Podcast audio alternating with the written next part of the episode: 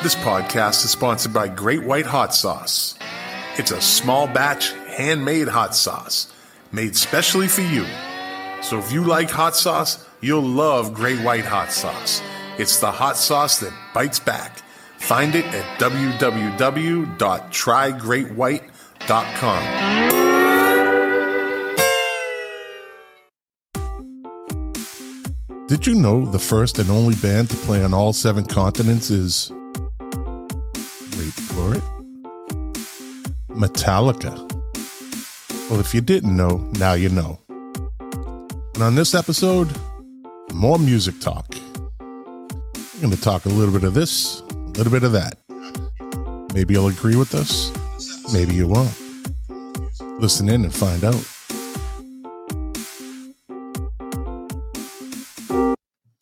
Five, four, three, two, one, zero. All engine running. Liftoff. We have a liftoff.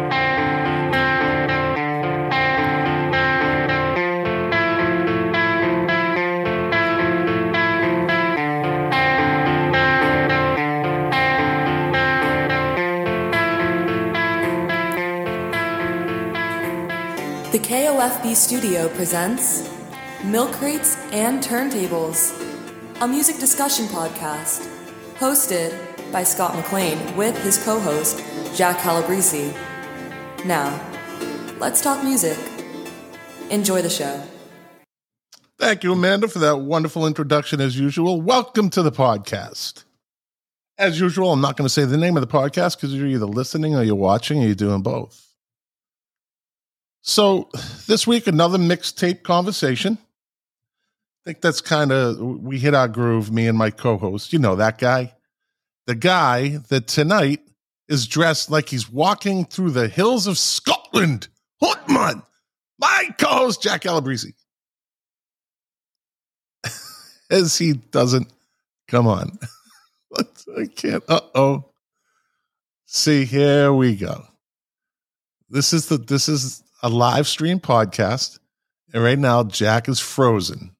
He's frozen on the screen as he's supposed to. Uh, is he there? Are you there, Jack? You were frozen. Uh, you and does New Hampshire have Wi Fi? Because you're frozen again. Don't give me my 12 minutes. Frozen. Somebody can't get it up going on here. Can't get what? What did we just walk in on? What the hell did you just say? A bit like a diamond, from what I understand. Uh, your video is all messed up. Anyways, this this this will work itself out, I guess. We'll see how this goes. Count to three, Jack. One, a two, a three. Okay, your video's lagging, but as long as you can hear me, we can have the conversation because it's not about the live stream, it's about the podcast. So Okay, before before we get started, um, a friend of ours, a friend of Jack and I, her daughter uh, is a recording artist, and her name is Kea Romani, K E A R O M A N I, Kea Romani, and she has a single out right now on SoundCloud called Fallback, and her album will be coming out October thirtieth. So, give her a listen on SoundCloud and uh, tell her Milk Crates and Turntables sent you. So, moving on. How you doing, Jack? I'm well, although you keep freezing up, man. Me too. I don't, and I don't, I don't mean the movement. I don't. I don't know if it's on your end or my end, but you keep freezing up. How's the audio? The audio is better, but it was freezing up at one point. Oh boy. Okay. Well, Whatever's not on. there won't be there. So, um, you're out. Huh? This is you're back. I know. I was just out. You were out. Oh boy. Ah, here we go. Okay. So, anyways, do you remember? First of all, you ready to do a good show? I am ready to do a good show. All right. So, do you remember the first episode you came on as my co-host? It was what thirty episodes ago. Uh, just about. Yeah. Yeah, I, I, I do remember. It was kind of a, a one time thing. You know, I'm the guest that would never leave. Do you remember which episode it was though? I think it was episode two, three. Well, what was what was the what was the topic? I don't remember. I honestly don't remember. Because Jack Jack he, he lives in the moment. He does, he never goes back and re-listens to the podcast. But I don't have the time. greatest- huh? I don't have the time to go back and listen to him. I got to hang out with Deb and go to the Home Depot, maybe Bed Bath and Beyond. I, I don't know if we'll have enough time. You know, Do, do you have a, good you- Saturday. you- are you riding a bike or do you have a, a car? I- You know, I- podcasts can be played in a car. You know, most people listen to their podcast in the car. yeah, right. but you know what I do? You know what I do in my car instead of listening to podcasts? Fall asleep behind the wheel. No, I talk to you. Oh, Hey, that's better than the podcast. yeah, it was the greatest guitar solo episode, which actually has become our number one listened to uh, podcast episode. Um, Man, I can't. I can't. Led even Zeppelin. remember. Yeah. Led Zeppelin was in the lead for a long time, and uh, for some reason, greatest guitar solo episode has uh, overtaken Led Zeppelin. Wow. You know, in listening back, I listened to it again today, and we've come a long way, buddy. We've come a long way in 30 episodes, in 30 podcast episodes. You sounded like you were in a tin can, like it was a Zoom meeting, and I had a, uh, uh, I had a, a different microphone that wasn't really the most quality microphone that I made Jack buy, and then I turned around and bought the the Shure MV7, and then I made Jack buy that one too. So whoa, whoa, whoa, whoa, whoa, whoa, whoa! We Let's both back have- up a second. I think I had the Shure Seven before you did. oh, get out of town! You didn't. I think that. I did. No, I think I did. I'll have to go to the tapes. Nope, I don't believe Scott, you. S- Scott the engineer. Nah, nah, I don't believe you. Anyways, Care, care to make it interesting? Uh, no, because you always welch on the bets. Let, let's get into the music. Let's get into the music. How dare you call Highlander, Highlander, guy. Highlander? Yeah, I bet you're wearing a kilt below the you know below the desk there. I've got nothing on below. Yeah, this, yeah, uh, okay. I just saw that coming. So, yeah, we talked about. I talked about uh, what I thought was probably the greatest guitar solo most people have never heard, and it's uh, Ma- "Maggot Brain" by uh, Funkadelic, by the the late great uh, Eddie Hazel. And Is this is this a situation where you're willing to tempt fate and maybe play it on your phones for our listeners? No, I, I could. Um, I don't want to do that right now. Uh, it's a ten minute song. It has a very slow intro, and I just thought just- you might want to play the guitar solo. That's all. yeah, nah, it, it's it's uh it's okay. Uh, maybe next episode. I just wanted to bring it up and say that th- it was done under the influence of LSD, evidently, but it is uh, highly regarded as one of the greatest guitar solos. So go to YouTube, go to Amazon, uh, Apple Music, whichever, or Spotify, and and listen to uh, listen to Maggot Brain by Funkadelic, and and you won't regret it. It's a it's a great guitar solo. I couldn't But- even tell you what I what I countered with during that conversation. I mean, there's so many great guitar solos out there, so many great guitar players. Oh, it's, amazing, and, and even you know today I was listening to something. I'm like, that's a great guitar solo, and that's why I think we've kind of broadened the uh our format and kind of touch on everything. Now we, we'll focus on certain things every once in a while, but I think when we first started out, that's what we were really we were trying hard to focus on specific topics and this podcast having no end in sight um we'll run out of topics if we do that there's no doubt we will be repeating topics we'll be you know so we'll be touching on different topics uh, from time to time From this I don't know if we'd ever run out of topics if we, you know, tackled things specifically.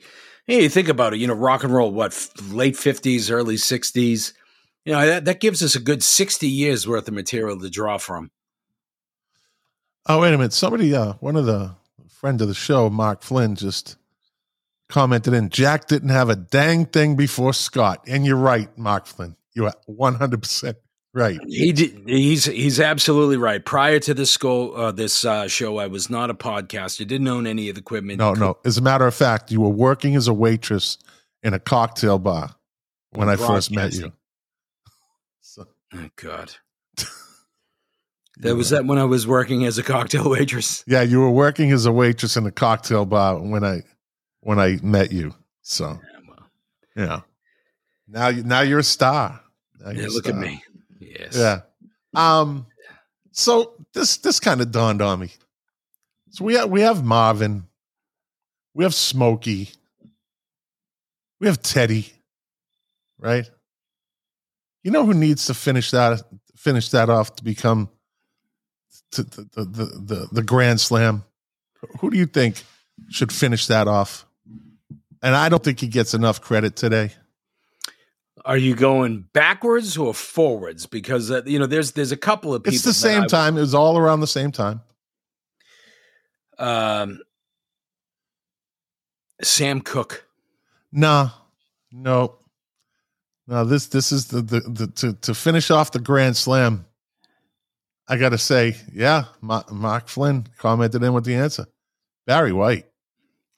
Barry White's amazing. Barry White. I Was, don't don't you wish? I mean, look, you and I have gone to see U2 and the Police and you know Korn and Pearl Jam and whatnot.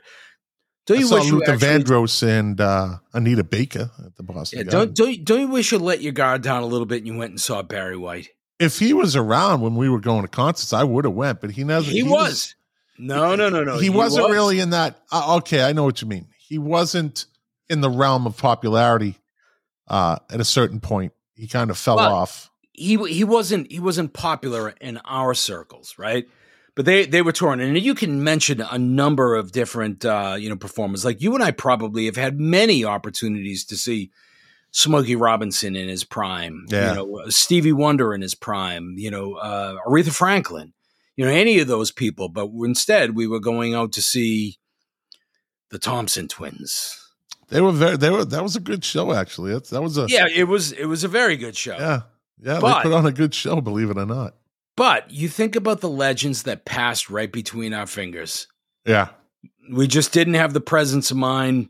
We weren't listening to that type of music. We regarded it as maybe a uncool or out of style or our parents' music or whatnot. You know what? I, I don't know if that's so much the case for me. I think it was you know, Barry White was all over the radio in the 70s. It was almost yeah. like you took it for granted more than you blew yeah. it off. Sure. You know, you knew all his songs. You listened to all his songs. He wasn't, you know, listen, I, I probably listened to more Barry White songs than I have Smokey Robinson songs, you know?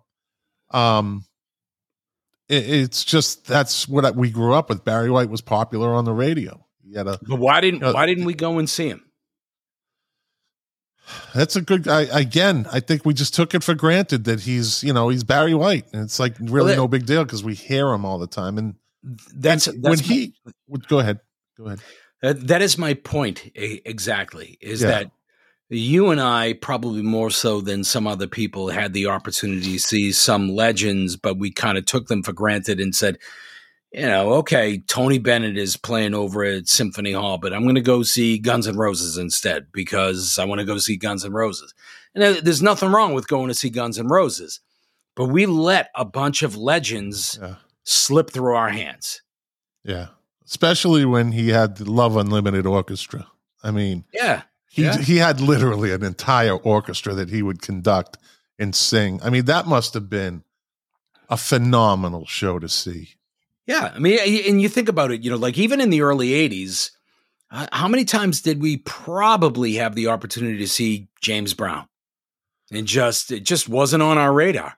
Yeah, yeah.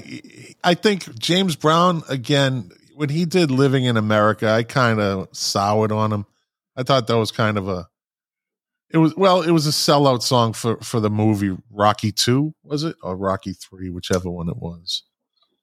But yeah, James Brown, and you look back and you're like, and plus he was a he was all over the news, you know, crackhead or on coke and getting chased by the police, and he went to prison and. So I don't know how much touring he was really doing in the eighties. He was he was doing a lot of touring. was he? My my my point is is that we had the opportunity to see a number of icons and Yeah. we kind of let them, you know, kind of slip through our, our fingers. That's all. Yeah, no doubt, no doubt. And uh, you know, like they say, youth is wasted on the young.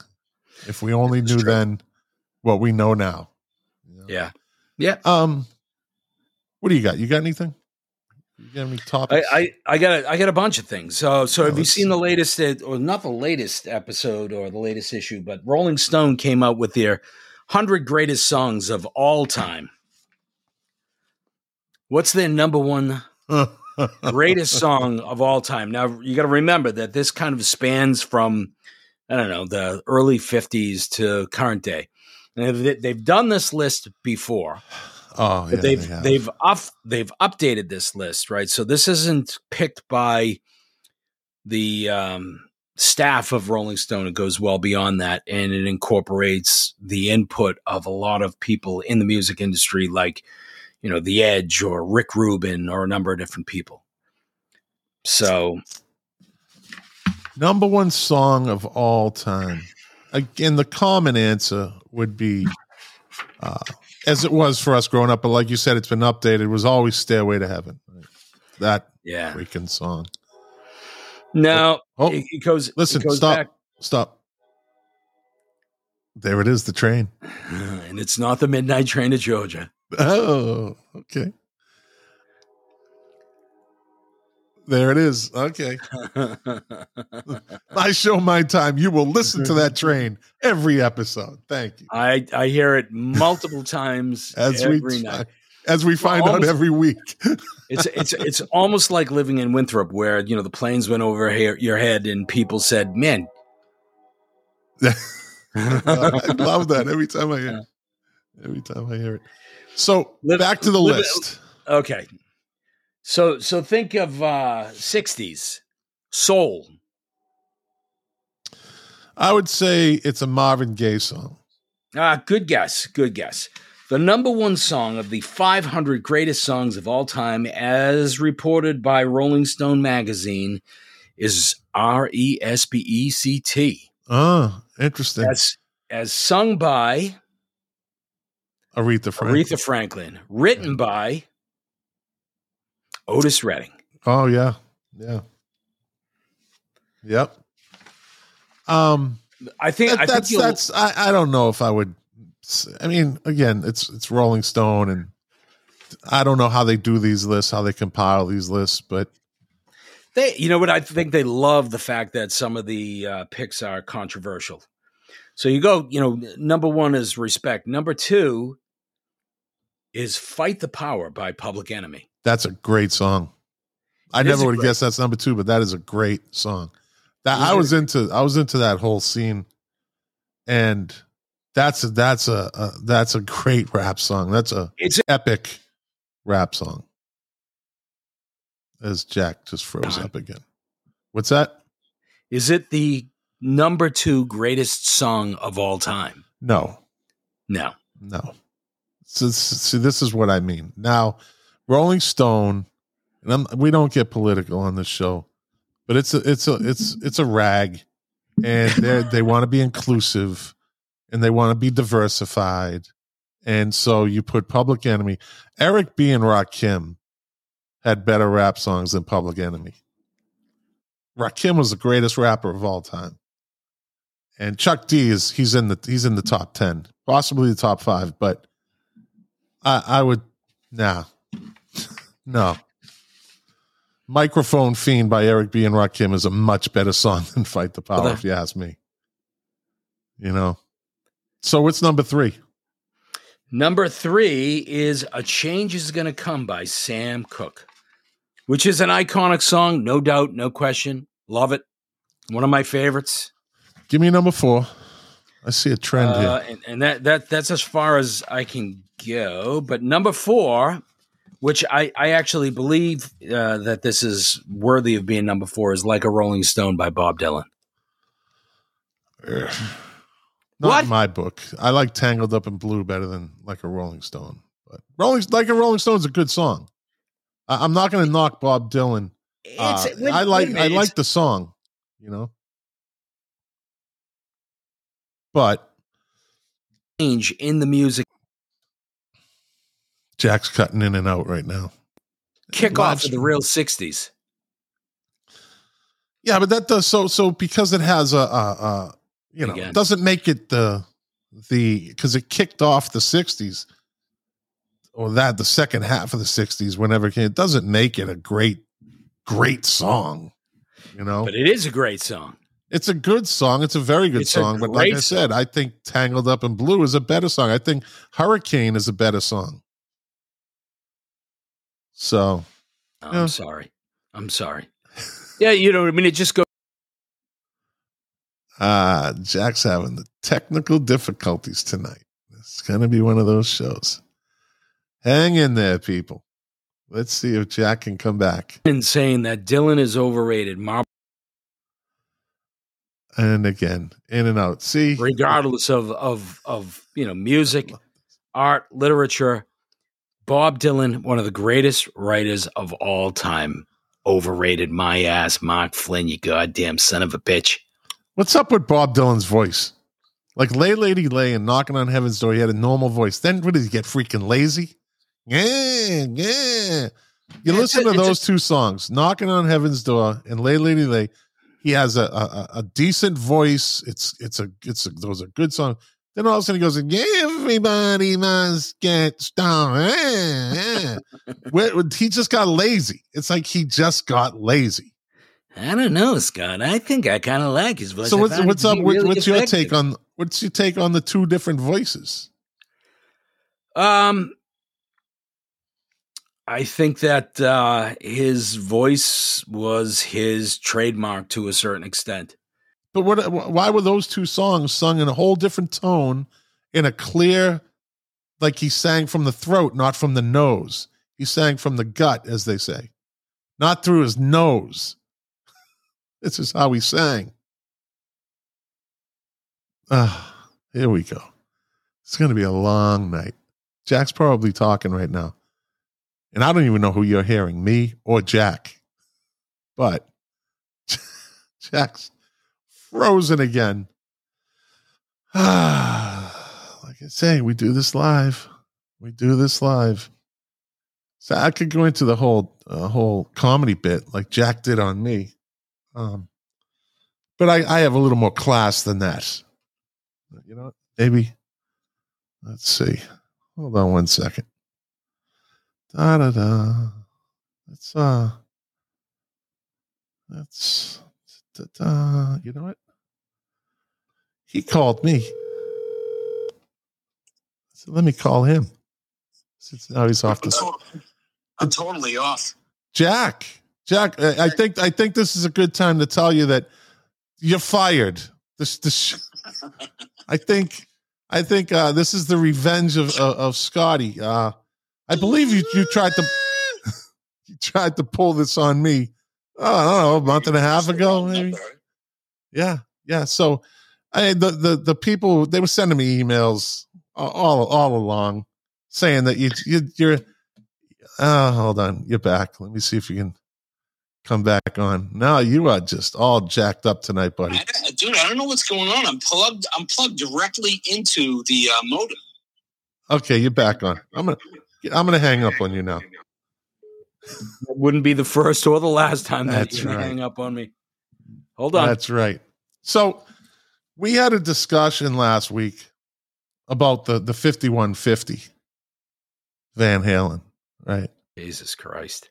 Yeah, well, I, I did a little more digging. And maybe you're right. Maybe it wasn't named after his amp, but you know what it was named after? Are you there? Oh, fuck. This is this is dragging it. Well, I'm I'm just going to tell you. In 1983, Eddie Van Halen had a studio built in his backyard. He named the studio 5150 in Yes, 83. Uh-huh. So that album was named after his studio, as far as I'm concerned. yeah, but but the 5150 still comes from the the police code. Yeah, maybe so, but he named it after the studio, not the police code. You're an idiot. I'm sticking to that. You're an idiot. yeah. Scott, the IT guy, thanks for coming to the show halfway through. Yeah, it's another mixtape episode. no, so no, no. what? li- Listen, listen. You're you're an idiot. I mean, you know whether. I, is your point is your point that the album 5150 was named after the studio? Yep. That that is retarded. Nope. Nope. You're you're a goof. 5150 was a code that that was for, you know, somebody California Penal Code for Right, Yeah. right. Yeah. Yeah. So what? So what? so what? So what? So shut up, stupid Yeah. Scott the IT guy says, uh, oh my Jack apparently needs new internet. Then get it for him, Scott the IT guy. If you want Yeah, any of that hot sauce money, you'll get you'll get the job done. I don't know what the hell's going on. I'm like I said, I was plugged right into the intranet. Well, when you were off, you never sounded better. So what do you got for me? That's wicked funny. What do you what do you got for me? You got any more? Hey, I I actually do have a question. I got a question. I have a question for you. Okay. So, Peter Jackson, the director of the Lord of the Rings Yeah. trilogy and The Hobbit and that type of thing, has a six part series based upon the Let It Be sessions of the Beatles when they were essentially on their, their downslide and on their way to breaking up. And it started to make me think a little bit. Like, I think for years when we were kids, we were just horrified that the Beatles broke up, whether it was Yoko Ono or whether it was John Lennon or whether it was Paul McCartney and whatnot. And as we grew up for years and years, people were speculating and hoping that the Beatles would get back together. So, my question to you, and I do have a couple of follow up questions after this, is do you think that it would have been beneficial for their legacy for the Beatles to actually have gotten back together? No. Please explain. I, I, I think that that's part of the legend. The what what could have been. I think that's that's uh, a part of Nirvana's legend. I think that's part of Amy Winehouse's legend.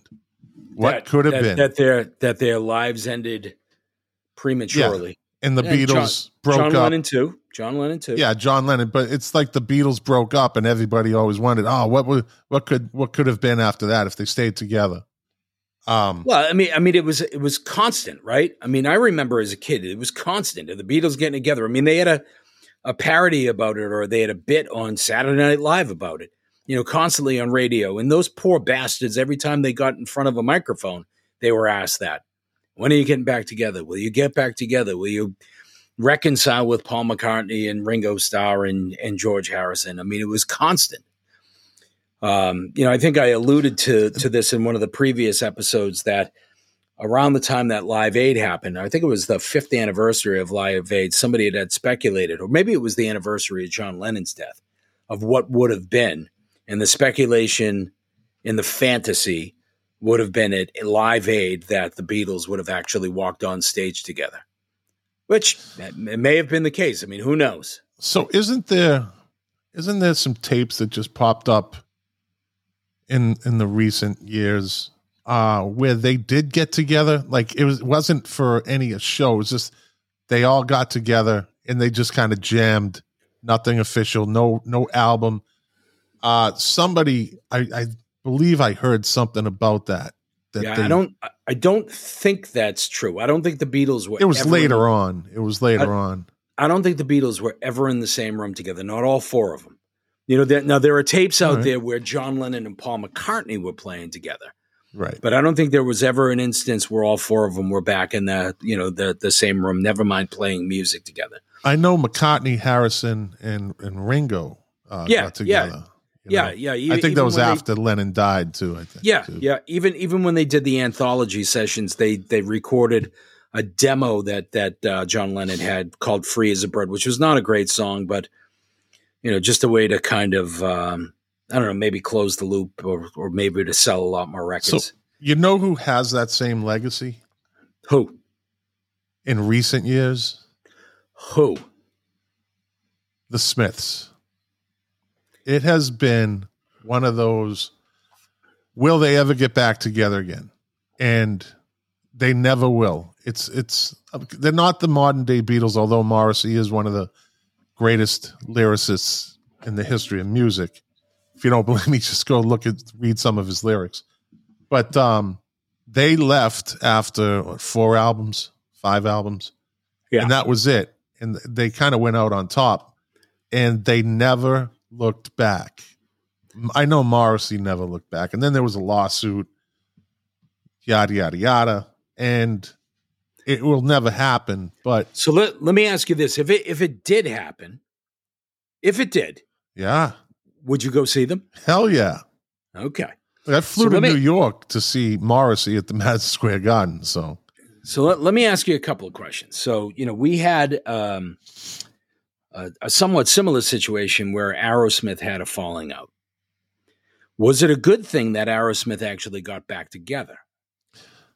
yeah, because none of them could do it on their own. They they were they were a different type of machine. They still you know well I'd say were because they're done. So Um, did it did it enhance their legacy or did it destroy it? It created a new one actually. Okay, so it added a whole different element to, Yeah. to that and a whole other chapter. And I, I tend to agree with you. Different sound, different style. You know. Now let me make a make a comment about another band that that uh, broke up. That just this drives me a bit batty. So I don't I don't think you were as much, and I apologize if I'm off base on that. But REM, were you a big fan or not so much? Yeah, I was a fan. I was Okay. a fan. I wasn't a huge fan. So know. here's here's one of the things that I just think is ridiculous. So REM, they make all their records in, you know, truth truth be told, in their their later days, they weren't experiencing the same success, maybe a creative rut or whatnot. Although I think that the last two albums that they put out, although not played well or even recognized as great records, were underrated. But they decide that they're actually going to break up, and they make a pact that they're never going to play together. Now, my personal feeling, idiotic. Now, never, never mind the fans or anything like that, but why the hell would you lock yourself into a corner? I mean, those guys had a tremendous amount of success. They don't owe anything to anybody. And they, if they decided to get back together to do a single, you know, for charity, or even just to play a couple of concerts together because they enjoyed it, why would they lock themselves into such a corner saying, nope, we'll, we'll, we'll never get to get, get back together again? It for just the doesn't same make any- reason for the same reason that uh Roger Waters in Pink Floyd, right?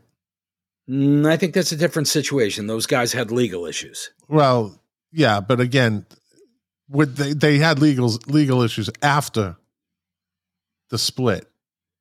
They didn't have it Mm, during. They they, They had, weren't an act, when they were an active band. They I don't I don't believe there was any lawsuits involving each no other. no, but the, but those guys didn't get along. That's not the case with REM. I get you. I get you. Yeah. Yeah. the the the the the point is is is that you know you're an artist and you want to be creative and if you want to play with Bill Berry or you know Peter Buck or Mike Mills eh, then then why why cut it off why not leave yourself the option like hey you know what we um we might play in the future we might not we're going to explore different things we accomplished everything that we wanted to accomplish as a band in REM but hey, you know, t- 8, 10, 12, 14 years ago, five years from now, if we want to get together in our backyard and play together, then maybe we will. Look at Mark Freeman just said it. The Eagles were a great breakup in reunion. Didn't they say you know we you know hell will freeze over before we get back together again, right? And then So, they, the whole play on the term that was So the tour. Hell here's- froze here's- over. Here's my question to Mark Friedman. So I'm I'm not saying that you're wrong, but the Eagles broke up, right? And they probably broke up at the height of their creativity, right?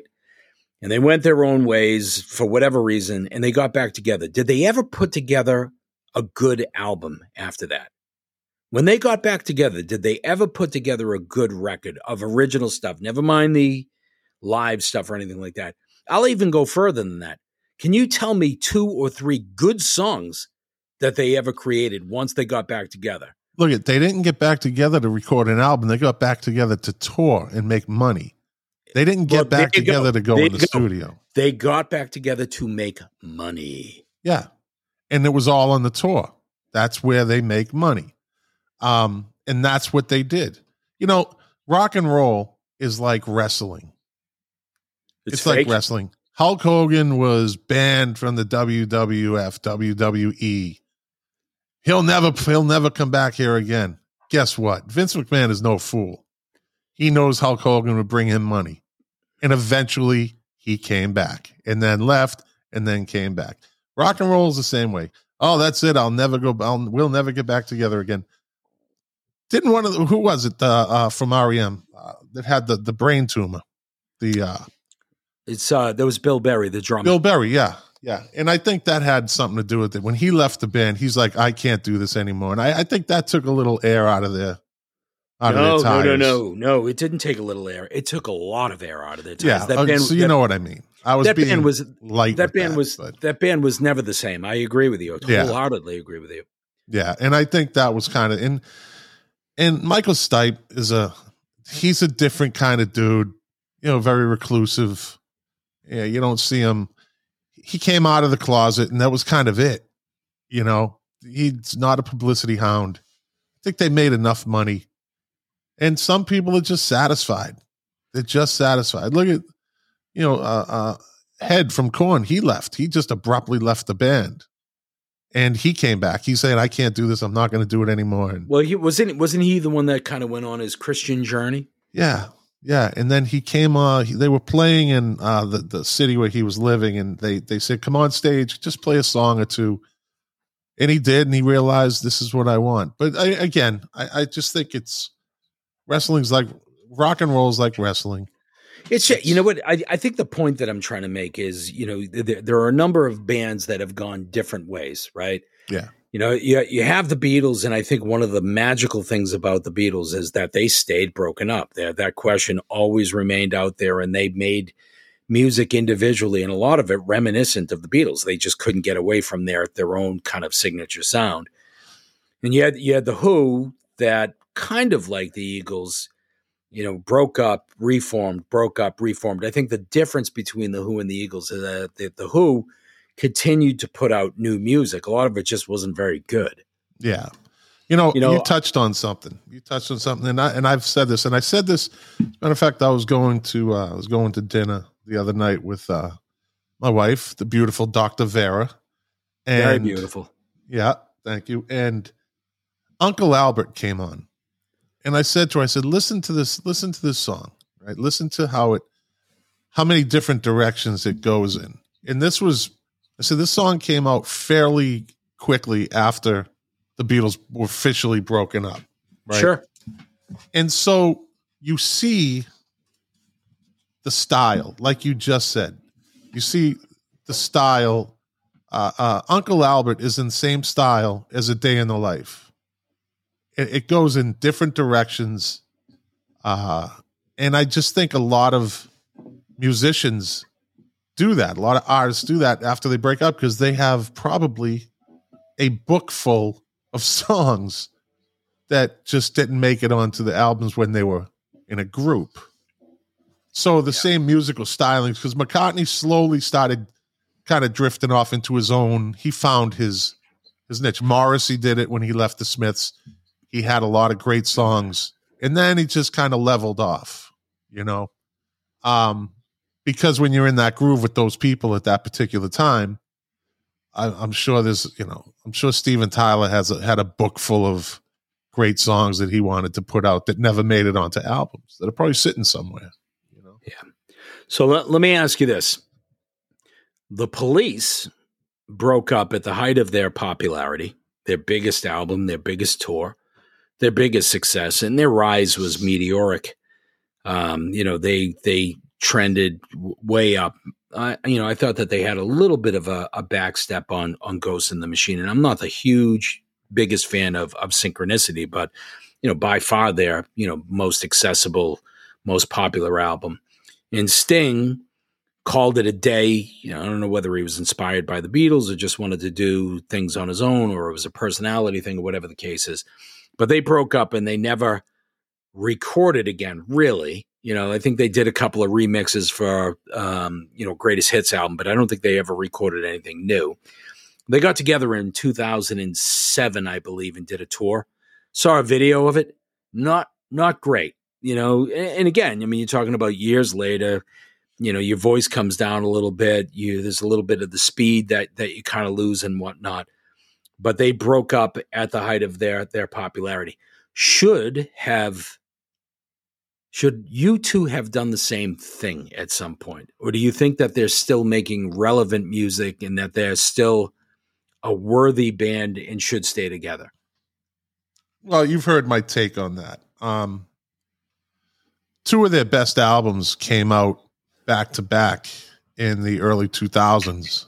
I believe it was All You Can Take With You, All You All, all, all you can't leave behind. Can't Leave Behind, yeah, and How to Dismantle an Atomic Bomb, right? hmm and you've heard me say this before. Those two albums are both dynamite albums. I mean some of their best work.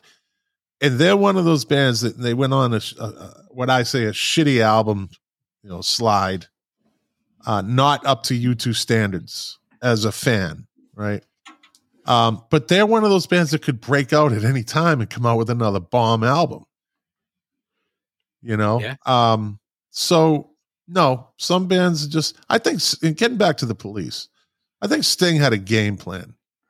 I, I really do. I think he he he tolerated his relationship, uh, with uh uh, what's his name, the drummer, um, Stewart, Stewart, Stewart Copeland. Copeland. Yeah, and then he wrote all the songs for Synchronicity. And I I believe he had a game plan. He was bolting. He was going to make the last money grab, get all the credit, writing credit for this album, and then he was just going to go solo. I, and we've spoke on this, the typical. I don't need those guys behind me. You know, Yeah. I, I don't need them. There's, they're not the Who. You know, they're not Led Zeppelin. They're not, you know, they're not geniuses at what they do, although they're both very good. Andy Summers and Stewart Copeland are very, very good at what they did. I wouldn't put Andy Summers up in the, uh, you know, up in the echelons of great guitarists, but I could put Stewart Copeland up there. You know? Andy Andy Summers, you know, not not a um, you know big, you know, crazy, fast lead guy. He had his own thing. You know, he had kind of a, an ambient style. He had he had his own style, and it worked within that that band. Yeah. Um, you know, I I mean, I I think the the interesting thing, you know, maybe Sting, maybe the Beatles, the same thing is after a while, you just can't live up to your legacy anymore. I mean, even you know, we talk a little bit about U2. I mean, even how to dismantle an atomic bomb or all that you can't leave behind. There are probably still many fans out there saying, "Yeah, those records are good," but it's not the Joshua Tree. You know, it's it's not Achtung Baby. What happened to that stuff? They, they, if they were a true fan, they would know. No two albums ever sounded the same with U2, which was part of their, uh, the beauty of U2. No two albums really sounded the same. But the the the point is is is sometimes the band becomes and the legacy becomes such a monster that it's impossible to live up to it. Yeah. So it's so it's almost better to cut it out and and to move on and to do something different. Yeah, I, I agree. I agree. Won't get an argument from me. So let's uh let's kind of change pace here a little bit. So one of our one of our listeners, uh, Todd Sockman, sent me this. He wants it's, it's kind of a uh, a trivia kind of not name that tune, but he I can't play because he sent it to me and I gotta uh, so I'm gonna read it to you. Okay. So what this is is I'm going to give you a description of a band. All right. This is Todd's trivia, by the way. I call it Todd's trivia. I'm going to give you the uh, the description of a band. Okay. You tell me what band it is. Then I'm going to give you some lyrics and tell me. Uh, uh, what are you doing? Nothing. You better flip that fucking guitar around, buddy. Do not make me come through the screen. Are you tired again, Jack? Jackie need nappy? Is he slipping? I'm, I'm sorry. Are you slipping, Jackie? I'm, s- Are you I'm, I'm sorry. Okay, listen. This is how it's going to go. So let me read you the description. You tell me what band it is. I'm really sorry. Remember, you're the good guy on the show. Apparently so. You're the good guy. All right, go ahead. Hit me. All right. An English rock band formed in Manchester in 1982 This group is reg- some of these are easy. This group is regarded as one of the most important to emerge from the British independent music scene of the 80s. This band was signed to the independent label Rough Trade Records. Any guesses yet? Uh, The focus was on a guitar, bass, and drum sound in a fusion of 60s rock and, Yeah, po- I- and, and post punk. My my guess was going to be, but I think it's too early. Was um, no, it can't be. I was going to say Oasis, but I think it's too early. It's too early. Yeah. 1982. So the Smiths. Good man. So let me uh let me read you a lyric. Like I said, some of these are some of these are uh, I'm not going to take up the rest of the time. I'll do like 3 of them. Uh let's see. How can you say I go about things the wrong way? What lyric? What's what's that lyric from? How soon is now? There you go. Like I said, some of these are easy, right? All right, let me give you a let me step it up a little bit. Um born in 1945, this American singer-songwriter and musician uh, with his break had a breakthrough album in 1968. In 73, he put together a new group with whom he became the most successful on a national level with new live recorded out with a new live recorded album in 1976. Sounds like Peter Frampton. No, he was uh, no American singer. Oh, I'm sorry, That's all right. American singer. Uh, then I would say. Now let me give you a little more. A roots rocker with a classic, raspy, powerful I, voice. I, I already know who it is. It's Bob Seger. There you go, buddy. All right. Uh and I I can't read you any of these lyrics because you know every single one of them, but I will. Tight pants points hardly renowned. Night moves. There you go. There you go. Todd's trivia has to get a little more. I mean, he said there was. He sent me the thing saying some of these are easy, some are hard. All right. Uh, let's see. Let's see. This band is an American new wave band formed in Los Angeles in 1978. The band gained commercial success in the 1980s, but officially disbanded in 1987 partly due to the lack of success of their album and because of a personal disagreement, which could be any band. This, band, this band's first single was released in 79 on Renegade Records, and they appeared on the television for the first time in the short lived Hollywood Heartbeat, hosted by former Fleetwood Mac guitarist Bob Welch. The band had a chart topping hit on the Top Gun soundtrack. Wow. The Hmm. band was inspired by keyboard oriented groups Kraftwerk, Devo, Sparks, and the Screamers. Off the Top Gun album. Yeah, I'm, I'm trying to think of the Top Gun album. All I can think of is Berlin. Um, ding, ding, ding, ding, ding, ding, ding. You got it. oh, you kidding me? No, you got it. Because that's the only song you know off the album.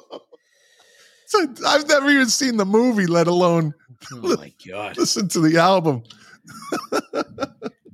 I thought I was going to the highway to the danger zone. Yeah, yeah. All right, let me give you this one, and then we'll finish this up. We got a couple more things to talk about. So, all right, this this one is a good one. This is an interesting one. This singer is an English singer. wait, wait, wait, wait, wait, wait. Did you say singer? I did. I said singer. I know. Ah, Jesus. Go ahead, give it to me. Give it to me. Come on. I'm just a singer in a rock and roll band. Ah, this singer. I'm just a singer. hey, didn't we grow? Didn't didn't we grow up with a kid named Caesar Cinderella? yeah, his name was Caesar. Yeah. Yeah. I bet you he hated the movie Planet of the Apes. oh god. All right, this singer is an English singer songwriter. He has won multiple awards in his career, including Grammy Awards in 1999 and 2020, Hmm. and has twice been nominated for the Brit Awards for Best British Male Artist. In 2003, he was inducted into the Rock and Roll Hall of Fame. Ooh. In 2004, Rolling Stone ranked him number 80 on its list of 100 greatest artists of all time. The singer began his career as part of London's pub rock scene in the early 70s and later became associated with the first wave of British punk and new wave movement that emerged in the mid to late 1970s. Ooh, this is a good one. I don't think I know the answer to this one. Ah, his critically Uh, acclaimed debut album was released in 77. His second album was released in 78 and was ranked number 11 by Rolling Stone on its list of best albums from 67 to 87. Hmm. His third album was released in 1979. His first three albums all appeared on Rolling Stone's list of 500 greatest albums of all time. Wow. Wow. I have to I have to admit I'm a little lost on this one, you know, because it's I'll kind of you a little more. Because it wait a minute, did you didn't you say Grammy Award 19 when? Uh, let me see. He, uh, including Grammy Awards in 1999 and 2020. 2020. The Grammy Awards that nobody watches because it's all political bullshit, and, you know, pandering and whatever. Oh, yeah, yeah, yeah. Uh, let's see. Much of this singer's work has been as a solo artist, and his lyrics employ a wide vocabulary of frequent wordplay. His music is drawn has was drawn on many diverse genres. One critic described him as a pop encyclopedia, able to reinvent the past in his own image. wow. It, almost my my guess, and I think it's wrong, would be Rod Stewart, but No, yeah, I didn't. I the didn't punk so. scene. I think I thought the punk scene would give you the a new wave scene, and Yeah. Hmm. I don't know. I'm stumped. watching the detectives. Oh. Elvis Costello. Oh my God, I'm going to see him in like a week and a half. Are you really Yeah, he's playing at the uh, Portsmouth Music Hall nice? uh, with with the Imposters. But God, you know what threw me off? I, I mean, he he won he won a Grammy in 2020. yeah, Wow, right. It- you know, it's not in rock. It's in some because he he did he did No, a no, total no. swap. No, he he put out a rock album in 2020. It's actually pretty good. Really? Because I Yeah, know he did a big crossover with he did stuff with Tony Bennett and he started Mm. getting into that realm of music for a while. Yeah, he did. He did the Juliet Letters, where you know he played with a um, with a string quartet. Yeah. He did uh, the he did a stint with uh, Burt Bacharach. They did a bunch of music together. I I just I didn't realize that the album that he put out in you know 2019 2020 had won a Grammy. But And what was he? What TV incident was he infamous for to this day? Is he infamous Saturday Night Live band for? Yes. for life. Do you know the story? he was supposed to play a song and stopped the song and went into radio radio which is a criticism of broadcasting Yeah. The, s- the- Um, the, he he wanted to play it originally, and Lorne Michaels said no. NBC doesn't want that being played because they were all sensitive, like you said. It was a criticism on yep on media, your radio and TV, and uh, he said, "Fuck that."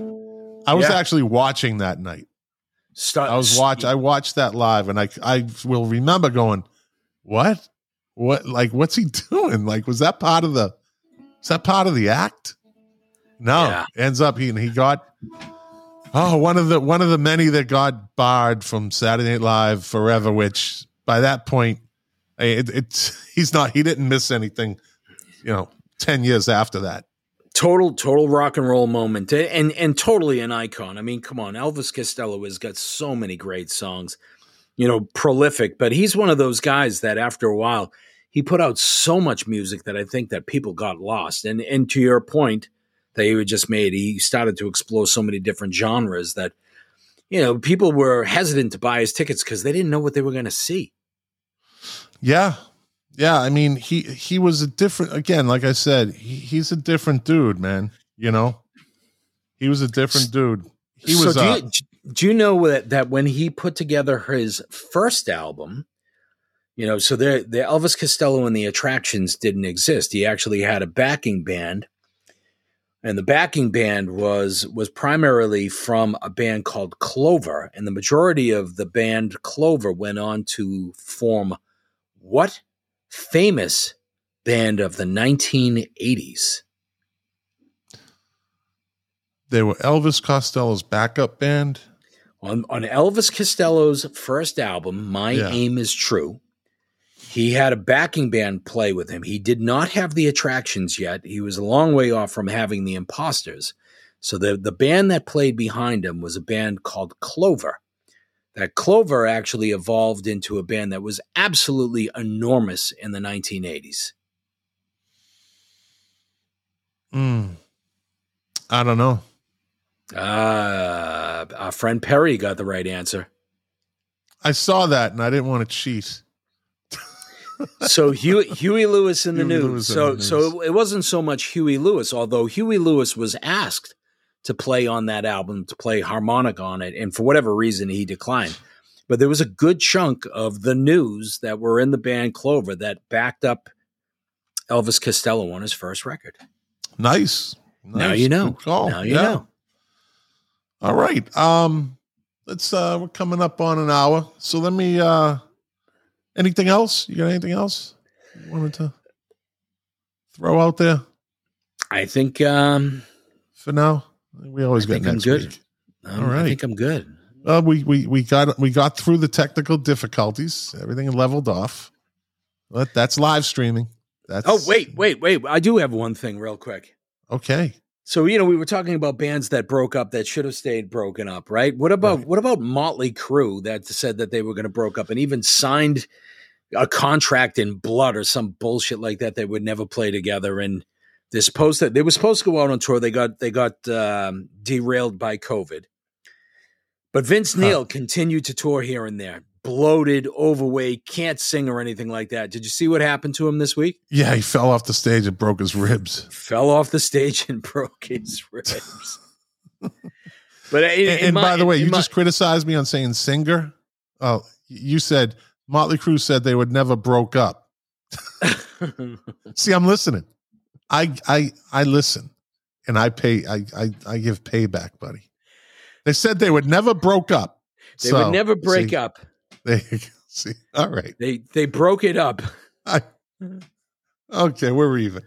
They should have stayed broken up. They should have stayed broken up. I saw them kick off their tour, uh, their reunion tour in Fort Lauderdale, A- and, it was a great show. They put on a great show. Um, yeah, but he can't, he can't sing anymore. well, he could back then because this was this was uh this was He is no he is no longer early a two singer. thousands. He is no longer a singer. He's not a singer anymore. Yeah, They should have And break, they should have was- braked up. Mick Mars was propped up on like a bodyboard.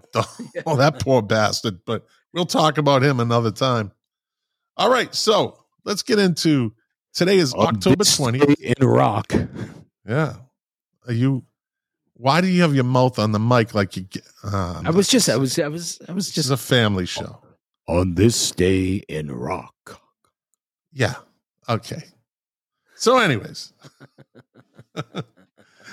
uh, let's see. On this day in rock in 1961, the Beatles played a lunchtime show at the Cavern Club, Liverpool, and tonight they appeared at the Village Hall in Knotty Ash, Liverpool. On this day in 1962, Bobby Boris Pickett and the Crypt Kickers started a two-week run at number one on the U.S. singles chart with what song? The Monster Mash. There you go. Classic, legendary, iconic song. It became a number three in the UK 11 years later in 73. The song had been banned by the BBC in the UK and deemed offensive.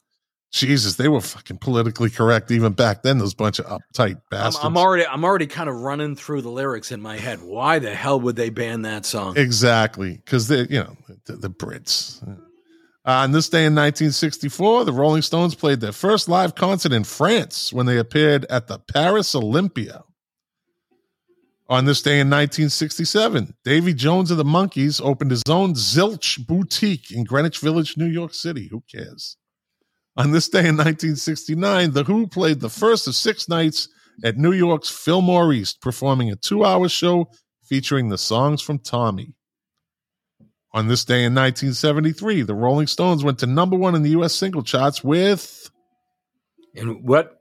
1973? 1973. I will guess Angie. Good man.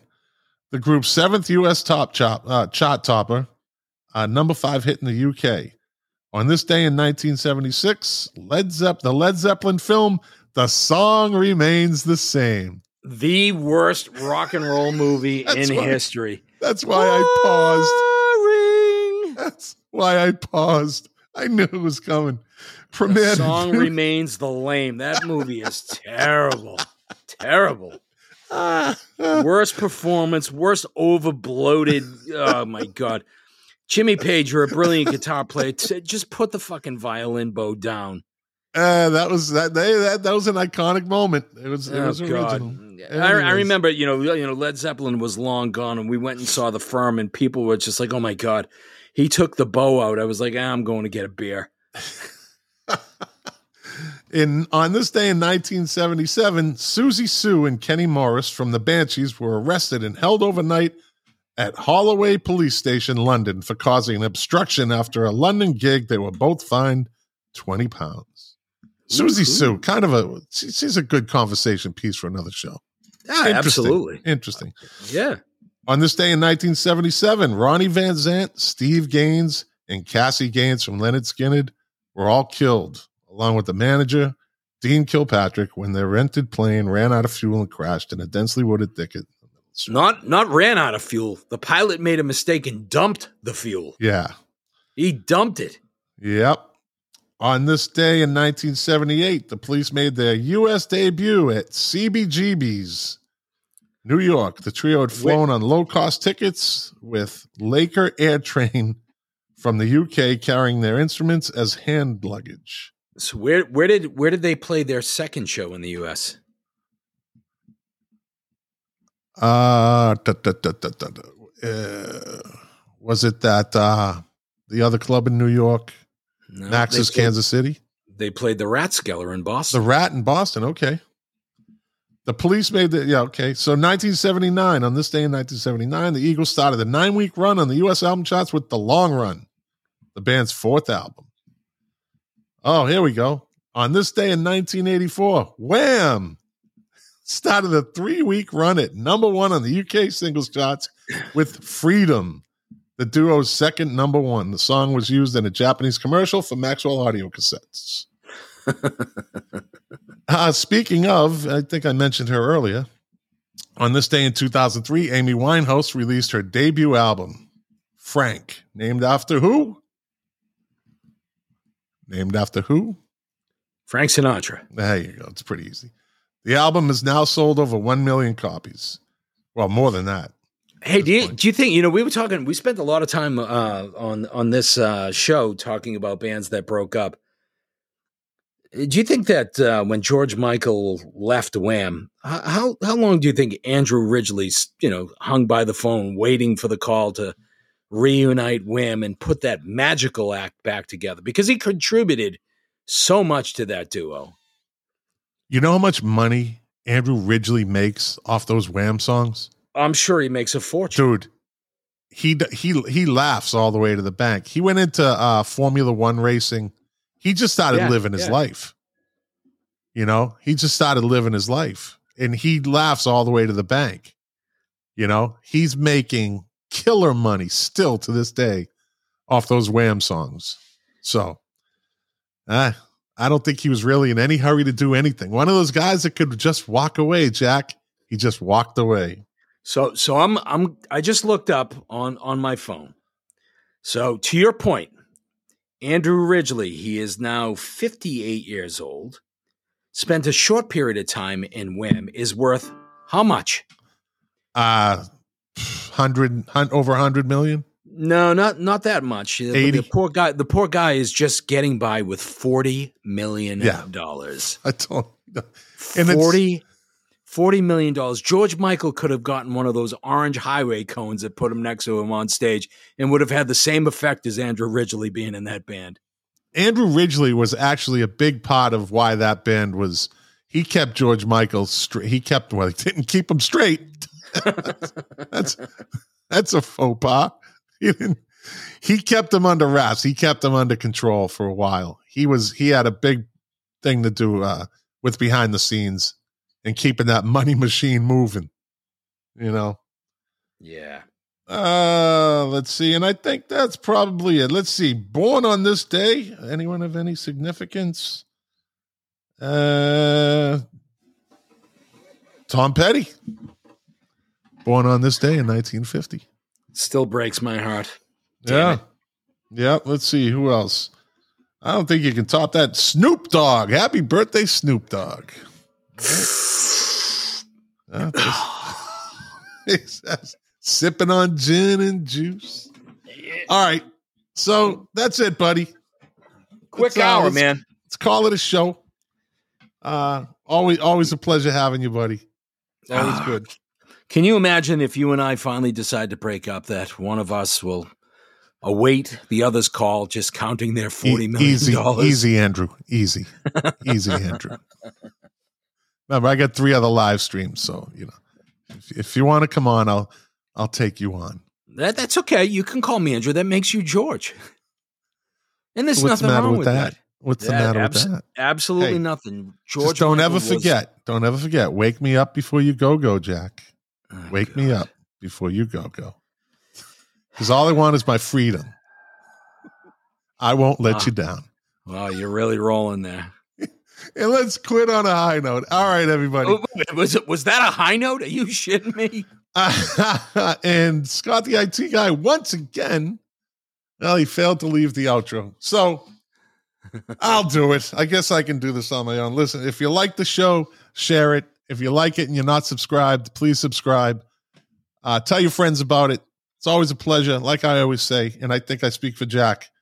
Uh, doing the show for you people, to quote my favorite artist, Morrissey, the pleasure, the privilege is mine and Jack's. So with that, we will call it a night.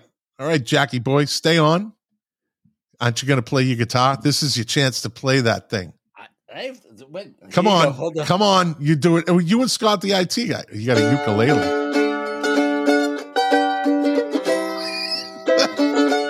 Good night, everybody.